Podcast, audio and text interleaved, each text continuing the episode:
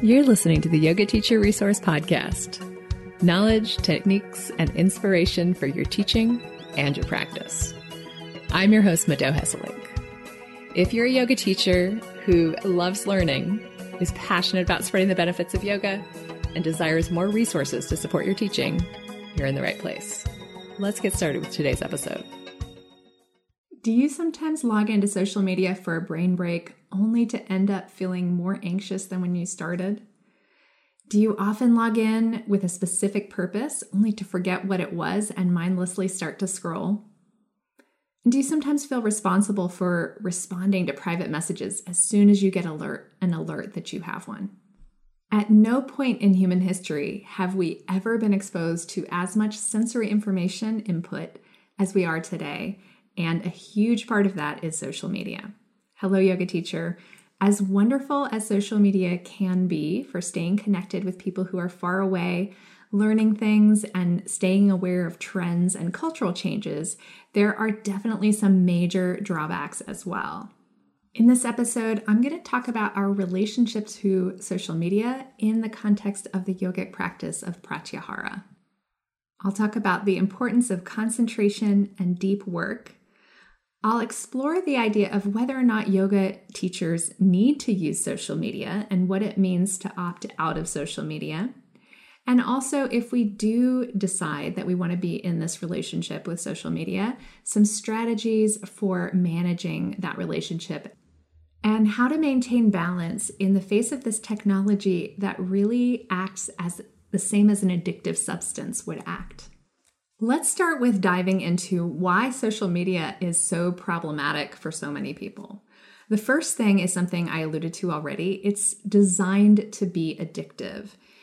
It taps into our dopamine loop. The algorithm tries to predict what type of content is going to keep us on the app, and our desire for the feedback loop of likes and comments and shares keeps us logging in to see, ooh, has someone responded? What are they saying? If I keep scrolling just through the next section, I know there's going to be something really interesting, something that I just don't want to miss. So it kind of taps into both FOMO and the need for recognition. Now, what we see on social media and who sees our posts is determined by a set of logical commands that we call the algorithm. And the algorithm really favors engagement. It favors content that people want to like, share, or comment on, which there's nothing wrong with that. But it does end up favoring content that is either controversial, that triggers people, or is kind of shallow and easy to engage with without a lot of thought. Social media has also been criticized for being a place where everybody shows the best side of themselves and causing a lot of comparison that isn't really accurate. So we're comparing the worst of ourselves to the best of others. And this false comparison leads for many people to anxiety. One example of how this happens within the context of being a yoga teacher is that many yoga teachers struggle to get very much action or response on the content that they put out on social media. But because of the way the algorithm works, the content you see is from people who are successfully working with the algorithm and getting more response. So when you compare yourself and the posts you put out there to the posts of the colleagues that you are seeing, you are likely to measure yourself as not being as successful. But what you're not seeing is all the colleagues, all the other yoga teachers out there who are getting less responses on their social media than you are. And the truth is that action and activity on your social media posts doesn't necessarily lead to more people in your classes. So it's not an accurate measure of success. So, when I work with yoga teachers on their social media strategy, we have different goals and intentions in mind for the type of content that I want them to create and the way that I want them to engage on social media. It's deeper and it's more personal. And it may not get as much response as from a numbers perspective, but it may be much more effective at creating a sustainable business. In addition to all of those challenges and problems I've already mentioned, that same feedback loop, that dopamine feedback loop, and the way the al- algorithm is structured tends to create consumers versus creators. Meaning that when you log into social media, the goal of the algorithm is to keep you scrolling, not to keep you posting. And that's a really big difference because when you scroll and just respond and react to other people's content, that really makes you a consumer and a consumer is a follower and not a leader. I really believe that the potential benefit of social media is only tapped into when you can show up as a leader on those platforms. So while you may need to consume a certain amount of content just to keep up with the trends and be aware of what other people are doing, it's important to get the ratio of how much you're consuming versus how much you're creating more on the creator side than the consumer side. And finally, the one other problematic angle of social media, and I don't really have a solution to this one, is that whenever a piece of software or a product is free, it means that you and your data are the product. Now, a lot of people are very concerned with privacy issues around social media to the point that I know people who aren't on it at all because of privacy concerns.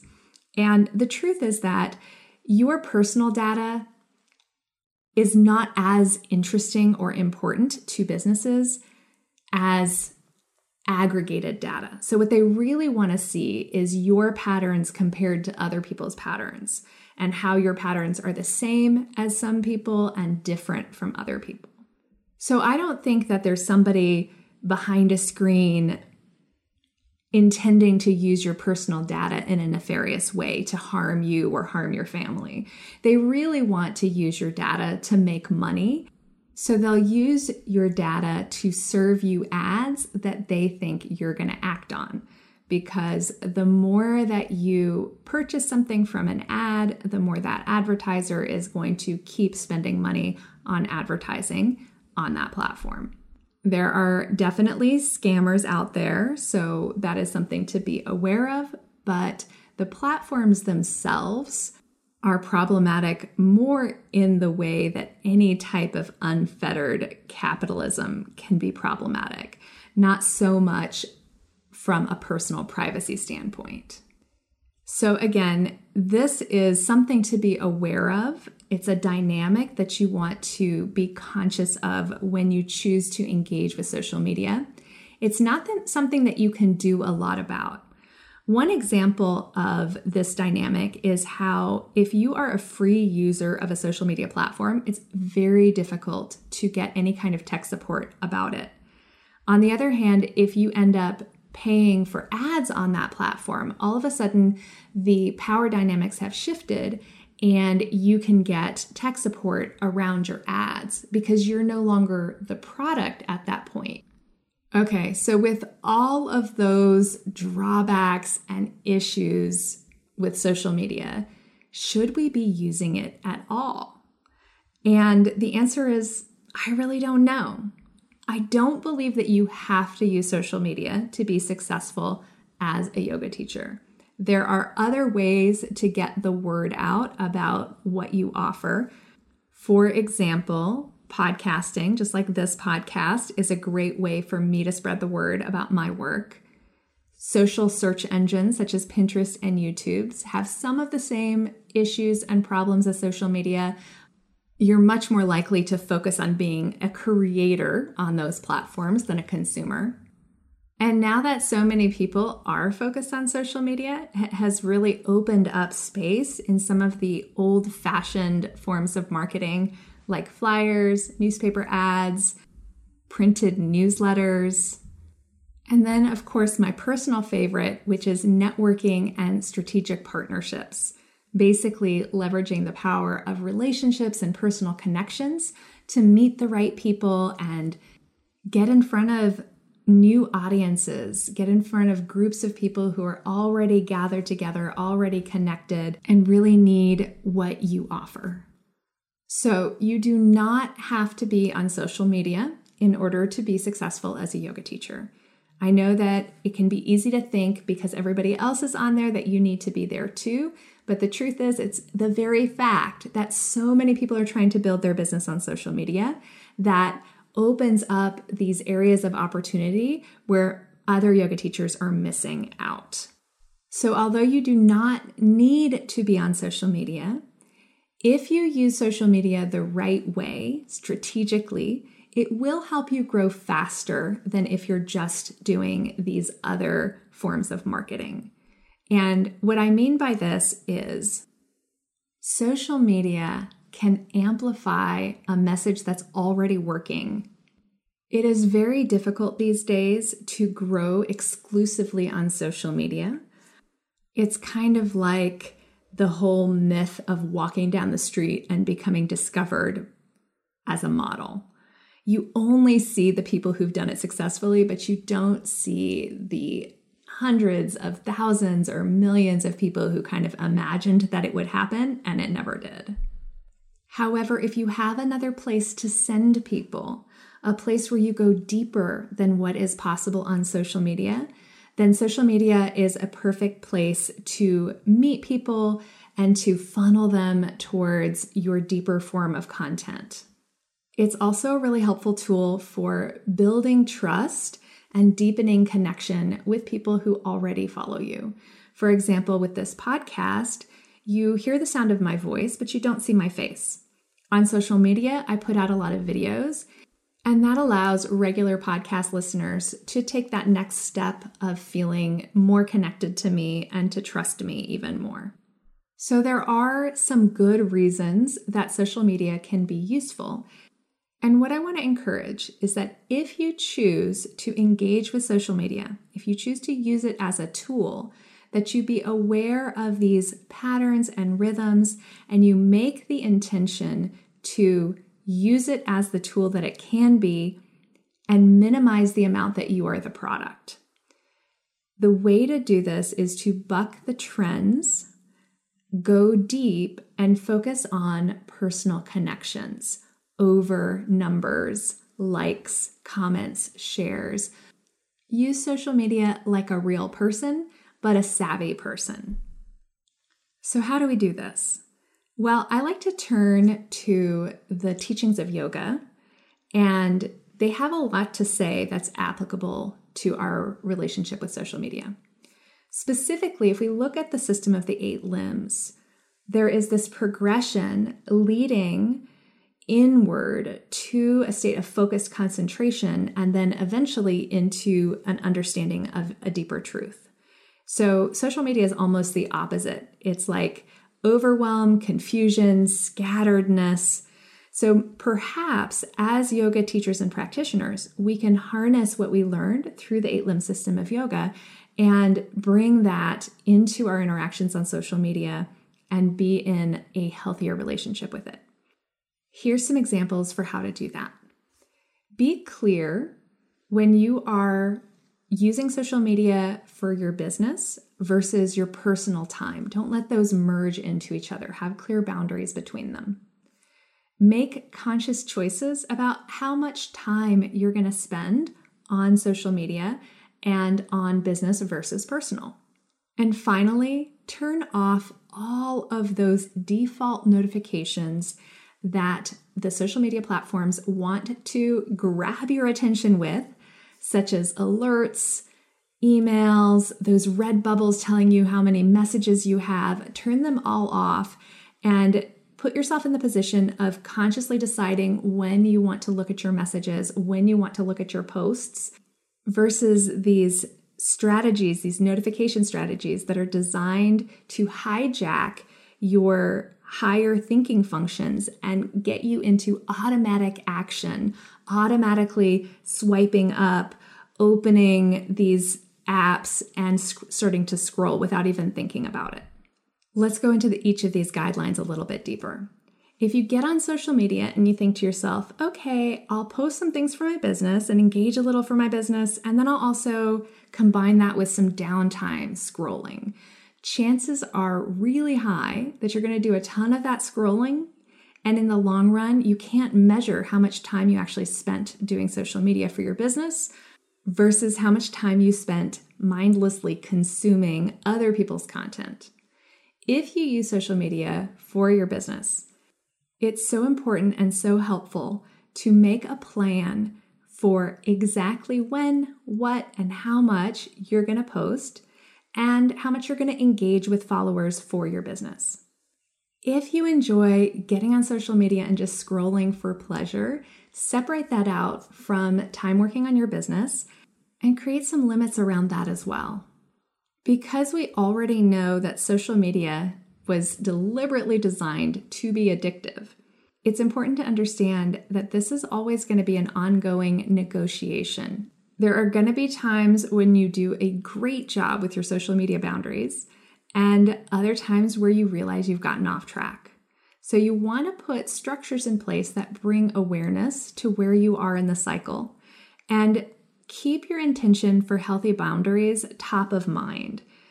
Some structures that might help include accountability partners, rhythms and rituals, such as plugging your phone in at a certain place at night, and even usage monitoring apps, which now come standard on, I think, most devices. One of the most powerful things I've done for my own ability to focus and to be in a healthier relationship with social media is turn off every single notification. Now, this works for me because I have a rhythm of getting on the social media apps regularly. The notifications could be helpful if you are more of a late adapter and you don't struggle with being pulled into social media. I know some of you listening are like, not me. I don't get pulled in. I really hate it. I just don't enjoy it at all. And if that's the case, then you don't have to turn those notifications off because you do need reminders to log in. I'm talking about those of you who pick up your phone and hit the app and start scrolling before you've even realized what you're doing. You do not need another reminder. You do not need another reason to log in. So turn off every notification and trust that at least once a day, or maybe if you're in a healthier cycle, even just a few times a week, you're going to consciously log in. And I promise that anybody who truly wants to work with a yoga teacher and is truly committed to it is not going to have a problem if you waited a few days to get back to their DM because you were not on social media. I think they will respect that. They will not have a problem with it. As much as we recognize how important and how valuable yoga can be for people in their life, most other people are not thinking of yoga as an emergency. So you really do not have to be available 24 7 just in case a potential client DMs you. Once a day is plenty, a few times a week is perfectly adequate if that is the rhythm that works best for you. And if your relationship with social media is more in between, where you know you don't want all those notifications, but you also do not know how to turn them off, just hand your phone to somebody in your life who's more tech savvy and ask them to turn off all your social media notifications. You can definitely Google it as well for specific instructions. But if you know what you're doing, it's super easy. So if you have somebody like that in your life, just let them handle it. By turning off the notifications, you are reducing some of that sensory input and you are engaging in pratyahara which is this crossover limb that starts to move us from the more physical, pranayama is the one right before it, into this state of focus towards a state of sustained focus and then towards the ability to experience truth. Of course, there's lots of other ways that you can practice this in your life, but today we're primarily talking about social media. Then schedule a few times a week or once a day where you will log in and you will check your messages and engage. 10 minutes is plenty, with anybody who has commented on your posts. And finally, I would recommend if you are creating content for social media, that you do that in larger chunks. So let's say in the beginning, maybe once a week, and eventually it could be once a month. You sit down with the intention to create useful content that will attract the right people to engage with you on social media. And then during the same moment of the day that you are checking your DMs and engaging with people, that's exactly when you would just post the content that you've already pre created in a big batch. So instead of social media following you throughout your day, you create some boundaries around it. And in doing so, you reduce the amount of input into your mental space. And that leads you to a ability to focus more on what matters. And frankly, the things happening on social media, they matter, but they don't necessarily need to be addressed right now. So, those are my current thoughts of how to have a healthy relationship with social media if you choose to use it to grow your business, to do so in a way that is in alignment with your intention to practice yoga and to practice the deeper and more subtle techniques that is really the essence of why the other techniques are there in the first place. And what will you do with your newfound extra time that you're not spending on social media? I hope that you will devote some of it to self care, to going inward and monitoring your own nervous system, to get clear on what your physical, mental, emotional, all the different layers of yourself needs right now to bring you more towards balance and give yourself what you need. That's all for today, yoga teacher. Thank you so much for listening. If you're interested in this topic, come back next week where my guest and I dive in specifically to the platform of Instagram and rethinking our ideas and expectations about how to use Instagram. So if you want to listen in on that, check back next week for another episode of Knowledge, Techniques, and Inspiration.